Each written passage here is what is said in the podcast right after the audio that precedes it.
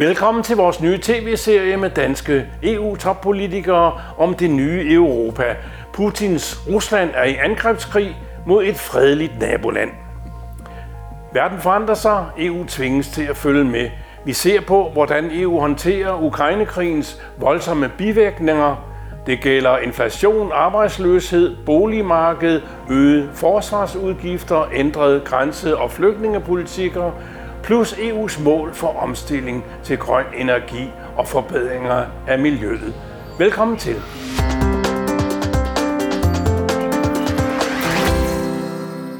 Velkommen til dig, Pernille Weiss, tak. konservativ medlem af Europaparlamentet. Har Putin forandret din verden her det sidste år i jobbet og i privatlivet?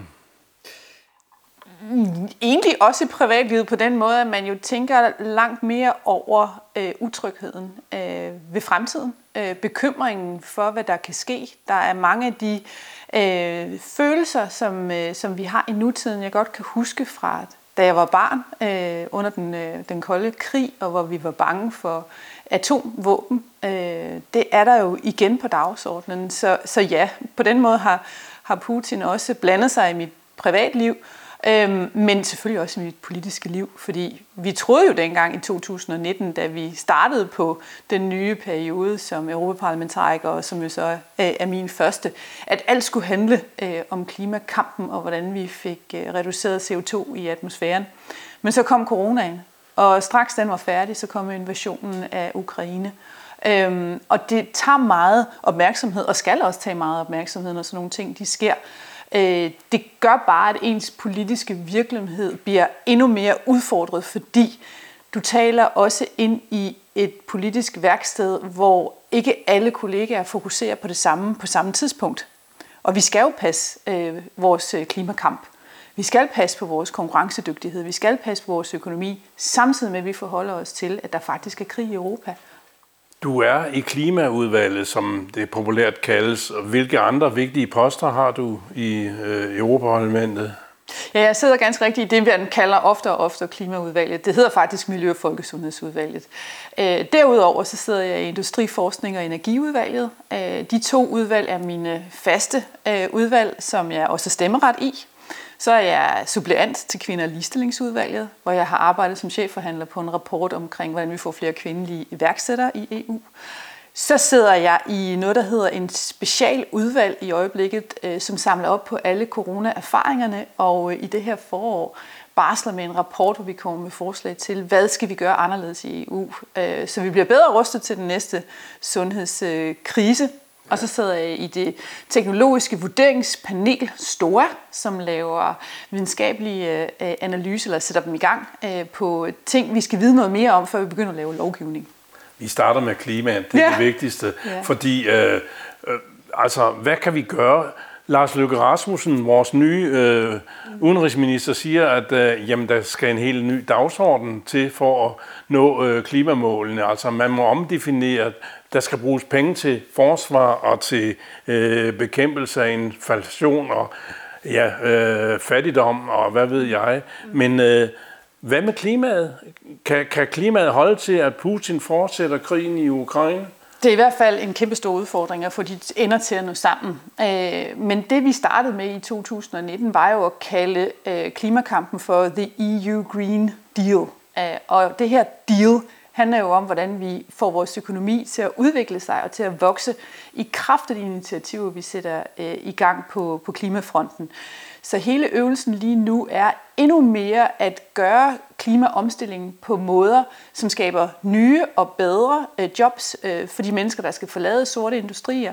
Men også at vi gør det på en måde, sådan så at vi får øh, udviklet nogle flere teknologier, som resten af verden gerne vil købe af os, fordi de også skal levere på, på deres klimaløfter. Så det her, øh, som, som er i fokus nu, det er at få vores økonomi til at vokse i kraft af måden, vi gør os grønne på. Også fordi på den måde så får vi udviklet en økonomi, så vi har råd til de investeringer, som vi blandt andet skal gøre inden for, for forsvar, øh, sikkerhed og, og også udenrigs øh, samarbejde. Plus alt det andet, vi går og lover øh, til hinanden. Øh, vi vil også gerne, nogen vil i hvert fald gerne, have en sundhedsunion, hvor der er, er endnu mere og bedre kvalitet i sundhedstilbudene. Og det skal jo finansieres. Det er jo ikke noget, der bare falder ned fra himlen. Så øvelsen nu, det er simpelthen, at de øh, værktøjer, vi bringer i anvendelse for at nå øh, vores klimamål, øh, simpelthen får vores økonomi til at vokse. Og vores klimamål, ja. Altså, hvad, hvad, øh, hvad gør øh, du som EU-parlamentariker, når, når Polen og Tyskland gerne vil have øh, kulminerne øh, i gang igen, og når andre også kommer med gammeldags alternative energiformer, som er, er nød at trukket op af hatten øh, her under krigen. Og vi begynder endda i Danmark at snakke om, var det en mulighed at indføre atomkraft for at, at få renere energi. Hvor, hvor står du og, og dine partifælder henne i den sag? Altså man kan sige, at atomkraft er jo ikke sort.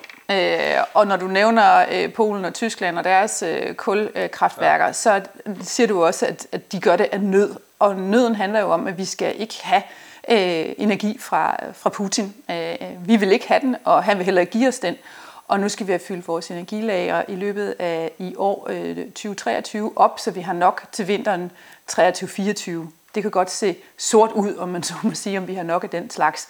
Så når jeg hører, at, at vi bliver nødt til øh, at acceptere at bruge på kort sigt nogle fossile, altså nogle sorte energikilder, for simpelthen at have nok øh, energi til, øh, til vores samfund, til både vores virksomheder, men også til at folk kan få opvarmet deres boliger, så må vi, om jeg så må sige, lære at acceptere det, men så også gøre det, at vi på den mellemlange og lange øh, øh, dagsorden får øh, øh taget CO2 endnu mere effektivt ud af atmosfæren, når vi er kommet forhåbentlig på den anden side af, at øh, Putin har trukket sig tilbage, og øh, krigen i Ukraine er stoppet. Øhm, så jeg går ikke i sort. Det var det, der var dit, øh, dit spørgsmål. Hvad, hvad, hvad, hvad gør jeg? Ja, ja, øh, selvfølgelig ja. ville jeg jo øh, ønske for os alle sammen, at vi kunne koncentrere os fuldt og helt om, om klimakampen. Det er bare ikke det, der er præmissen. Præmissen er, der er krig i Europa, og vi bliver nødt til at sørge for, at vi ikke lukker virksomheder, og at folk ikke øh, går frysende øh, i seng på en måde, så de ikke kan trives øh, lige nu. Så, så der skal vi jo have enderne til at nå sammen, sådan så at vi kan se, okay, vi gør det, der er det nødvendige lige nu på en meget korte sigt, men så sørger vi også for, at, at de øh, gulerødder og piske, der skal til i alle mulige forskellige industriøkosystemer, altså inden for forskellige sektorer, som gør, at de kan nå 2030-målene og i sidste ende også 2050-målene, at de så bliver udviklet. Og det handler jo blandt andet om, at vi skal blive bedre til at lave infrastruktur. Altså, vi taler om, at vi har en energiunion, men vi har jo ikke de rørledninger og de havne, der skal til. De installationer, som laver blandt andet brint ud af hav, øh, osv. osv. Det har vi jo ikke, og det har vi jo blandt andet ikke, fordi vi er blevet sådan et regulatorisk, altså et lovgivningsmæssigt monster, hvor den ene hånd ikke rigtig kan koordinere med den anden, så vi har ikke de der lækre investeringsprojekter, som pensionskasser og forsikringsselskaber kan smide deres penge ind i. Jeg ved, du er optimistisk med hensyn til øh, europæisk øh, industri kan følge med den øh, ønskede bæredygtige udvikling, og især kan jeg da se, at du tror også, at Danmark har, har gode chancer for at kunne lave god økonomi fremover på den konto der. Ikke? Men hvad, når vi vores klimamål, er det øh, hvad hedder det, CO2-frit Europa i 2050. Kan vi nå det, eller skal vi øh, reducere vores ambitioner af hensyn til øh, de aktuelle forhold i jernindustrien, som man kunne sige? Ej, det er der jo ikke noget, der tyder på. Heller ikke, når man ser på flere lande rundt omkring i Europa, som også øger deres øh, ambitioner, altså rykker øh, CO2-neutralitet endnu tættere på nutidspunktet og, og, og tidligere end 2050. Øh, og jeg deler også den både ambition og den, det håb, at det kan godt lade sig gøre. Men det kræver altså, at vi interesserer os noget mere for, hvad er det for nogle værktøjer, vi giver vores øh, samfund. Altså rent praktisk, hvad er det øh, både offentlige og private institutioner, private virksomheder, nye teknologier, som er opfundet, men som øh, mangler rent ud sagt et, et tryk 16 af investeringer, så de kan komme ud og vokse øh, på, på markedet, så vi bruger de løsninger frem for de gamle dages. Altså det er der, at, at skoen den virkelig klemmer. Vi er gode til at snakke om det, men at gøre det, øh, der er vi det er simpelthen ikke kommet nok op i tempo. Og vi ser det jo blandt andet ved, at europæiske investorer, altså vores, øh, dine og mine pensionskasser og andres, de investerer i øh, grønne omstillingsprojekter væk fra EU, fordi de simpelthen er mere øh, bæredygtige øh, som, øh, som investeringer af forsikringstagernes penge. Og vi skal jo have vores egne pensionspenge til at blive i grønne investeringer i Europa. Det er øvelsen nu tit snakker man om pisk- eller guldråd-metoderne, ikke? Altså, vi vil gerne gøre øh, elbiler mere, øh, hvad hedder det, øh, omkostningsfrie i forhold til skatter og så videre. Øh, ved at støtte for eksempel elbilproduktioner og øh, renere øh, brug også af, af brændstoffer til, til transport, øh, øh kommer vi så hurtigere frem mod målene? Nu skal vi passe på, at man ikke blander tingene sammen, og øh, i forhold til elbiler er det jo ikke øh, mm, hakket i sten, eller skrevet i sten, at det er den mest øh, klima- og miljøvenlige måde rent faktisk at indrette vores øh, fremtidige transportsektor på. Der hører jeg til den politiske øh, familie, at det handler om, hvad er det for et øh, livscyklus, altså et, et totalt CO2-aftryk, som den enkelte bilteknologi øh, den laver. Fordi lige nu ved vi, at, øh, at elbilerne trækker hårdt på vores øh, råstoffer. Øh, det kræver rigtig mange råmaterialer at lave batterier. Det koster også mange penge at nedbryde dem, øh, omlave dem i den cirkulære økonomi, så råstofferne kan gå i, i cirkulering. Øh, det koster CO2 at lave elbiler. Det koster også rigtig mange penge at lave den infrastruktur med ladestander rundt omkring i hele Europa. Et af, hvad vi godt vil i Danmark, fordi vi er sådan et lille fladt land, som også er meget rigt, så vi kan godt gøre det. Men der er andre egne af Europa, hvor det vil være bedre med en anden bilteknologi. Så det jeg er ude efter, det er naturligvis, at vi kigger på, hvad er det mest bæredygtige i den givende sammenhæng. Også når man kigger på, hvad er det for øh, transporttyper, som vi giver markedet mulighed for at købe. Og det behøver ikke kun at være være elbiler. Det vil være elbiler for langt de fleste vedkommende, men vi skal også ud i, i krone af, af Europa, og der har vi brug for, at det selvfølgelig også skal være nemt og billigt, bæredygtigt at købe øh, en anden slags bil øh, end nødvendigvis en elbil. Og den virkelige verden, vi er i her i 2023, er jo desværre også, at øh, krigen har omkostninger på, mm. på alle fronter, mm. og der er ikke penge til alle de ambitioner, som EU eller Danmark har. Øh, vores statsminister siger i hvert fald, at krigen ser ud til at fortsætte lang tid endnu, og det kan man jo også høre på Putin, at han er indstillet på. Så, så der er hjælpepakker til inflation, arbejdsløshedsbekæmpelse og øh, rentestigningsproblemer i hele Europa.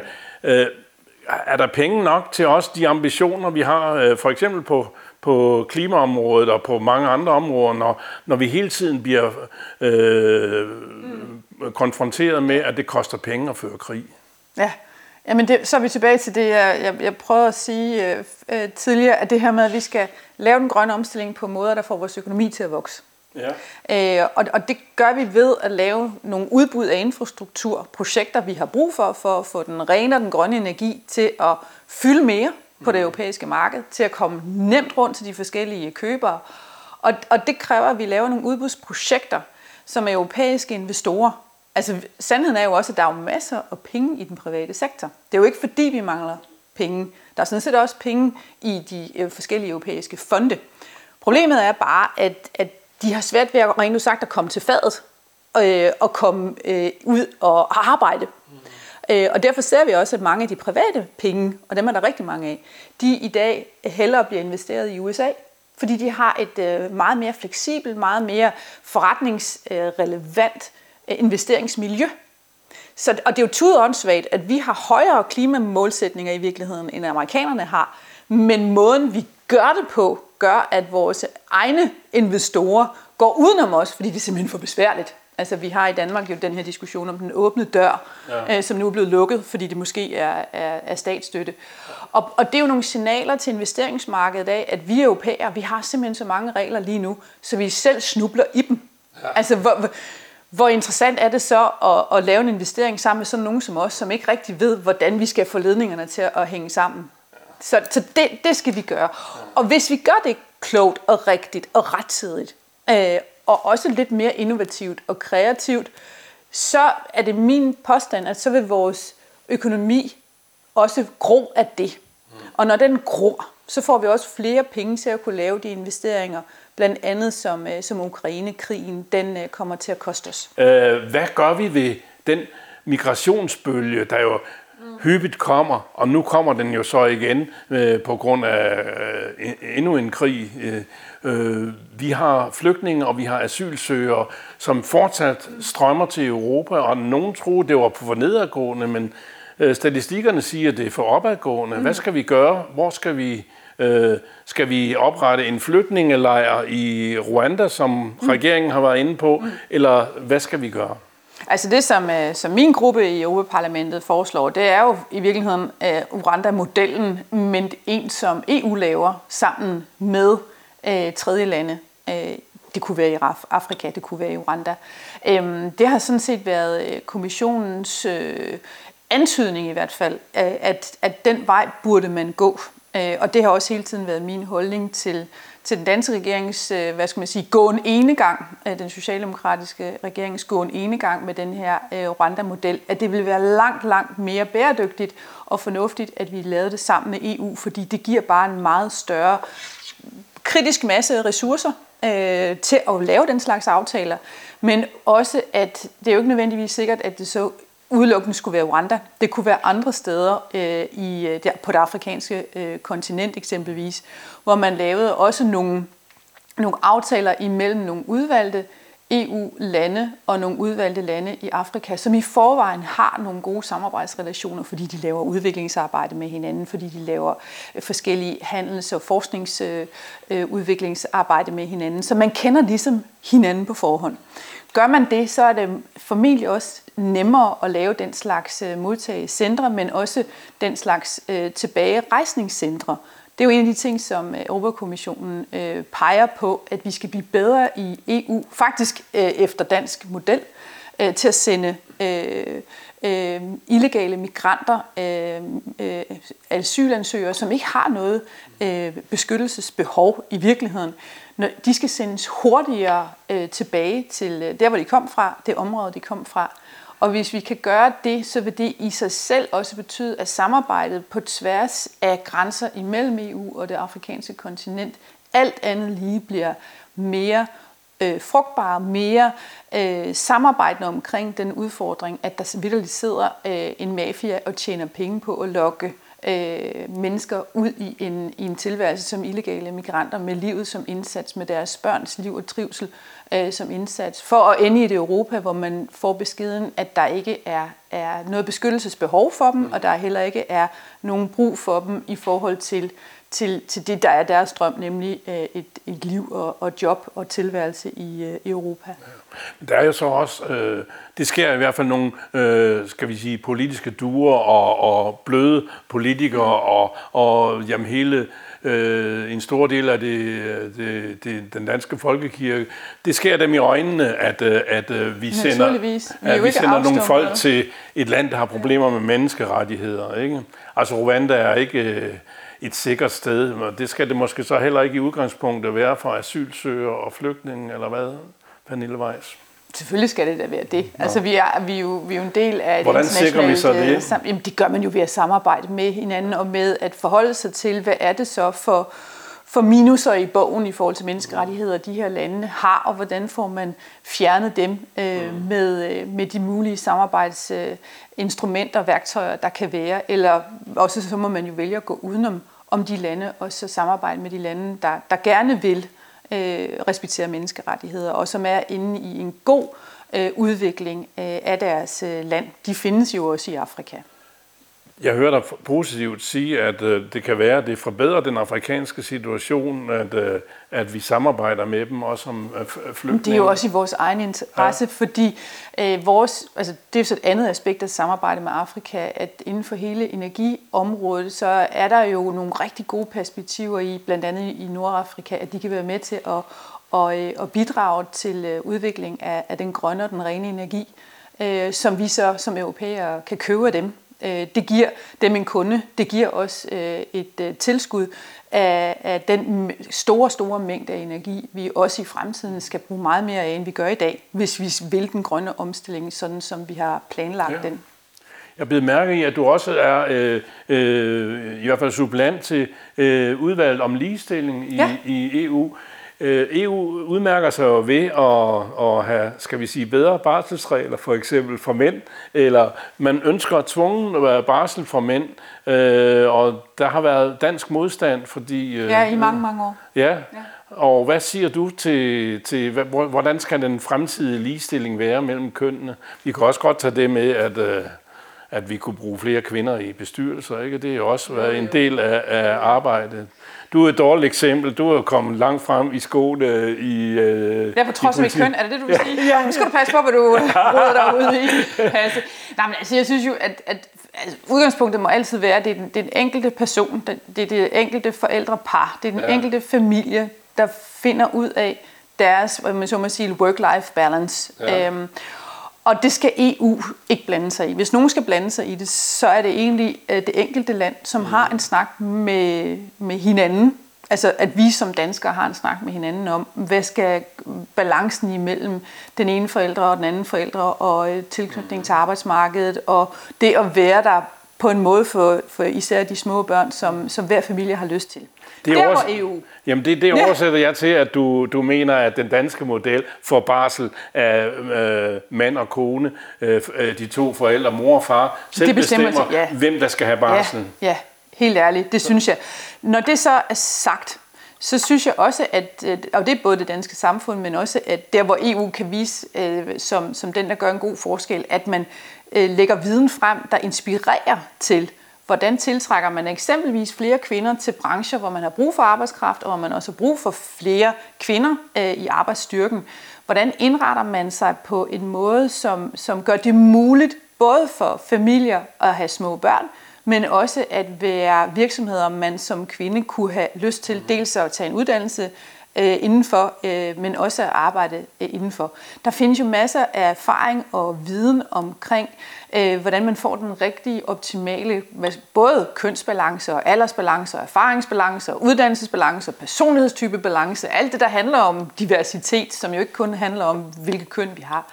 Øh, der kan EU's øh, forskning og kommunikationsevner komme øh, godt i spil. Altså blandt andet, da jeg lavede rapporten omkring, hvordan vi får flere øh, kvindelige iværksættere, så fandt vi ud af, at et af de helt store problemer er, at investorerne simpelthen ikke ved, at de kan få en bedre, et bedre afkast for deres investeringer, hvis de investerer i virksomheder, der er ejet og ledet af kvinder. Det er jo dumt, fordi øh, de fleste investorer er jo i den business for at tjene flere penge, så de kan investere endnu mere. Hvis de, om jeg så må sige, går udenom kvinder, fordi de tror, at det er en dårlig forretning, eller hvis de går udenom kvinder, fordi de simpelthen ikke kan finde dem. Fordi kvinderne ikke er dygtige nok, tror nok på sig selv til at sige, hey, jeg har en business, som er værd at bruge penge på. Og det er nemlig noget af det, som mange kvinder bøvler med.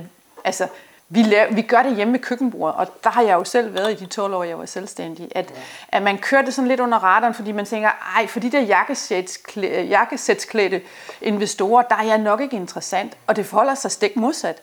Og der kan EU jo lægge den slags viden frem. Vi kan sørge for, at investorerne og kvinderne møder hinanden. Vi kan sørge for, at kvinderne finder ud af, du ved faktisk rigeligt øh, til, at du kan køre din egen business. Tro mere på det.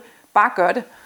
Vi kan snakke om mange andre spændende ting i ja, EU-sammenhæng. Men Pernille Weiss, ja. stiller du kort sagt op til valget ja, igen om ja, et år? Det gør ja, du. Ja. Du vil gerne genvælges. Det kan du tro. Og så lad os lige få øh, de, de tre hovedpunkter for de næste fem år fra 24, hvis du bliver valgt igen. Hvad, hvad vil dit fokus være på?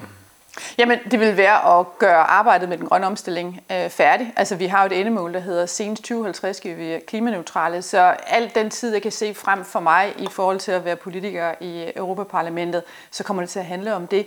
Og så kommer det til at handle om, hvordan vi udvikler vores økonomiske muskel, så Europa rent sagt tjener endnu flere penge til at gøre alt det, vi meget gerne vil gøre endnu bedre, både for vores fred og vores sikkerhed, men også for vores sundhed. Altså vi skal være bedre forberedt på, på den næste sundhedskrise, som helt sikkert vil komme. Vi skal også have råd til det, der gør, at vi kan lave en bedre integration af de mennesker, der kommer til Europa, så det ikke det skaber så meget ballade, fordi vi er også et aldrende kontinent. Vi bliver færre og færre, og vi bliver ældre og ældre, og vi bliver sådan set også federe og federe. Så vi har brug, jamen det er en, det er en sandhed faktisk, øh, som vi skal have gjort noget ved. Og det har vi brug for penge til, så det ja. vil være mit fokus. Det er simpelthen at lave uh, the real Green Deal, uh, så vi får skabt et rigtig, rigtig godt Europa for de næste generationer. et godt øh, optimistisk udgangspunkt. Tak. Så skal jeg held og lykke i den kommende tid med dit arbejde for øh, Europaparlamentet. Tak. Vi siger tak til Pernille Weiss, medlem af Europaparlamentet for de konservative. Tak til jer, vores gode publikummer, og vores nye tv-serie fortsætter i øvrigt her på kanalen med flere danske EU-politikere i portrætsamtaler om, hvordan EU håndterer Ukrainekrigens voldsomme bivirkninger. Tak for nu og på gensyn.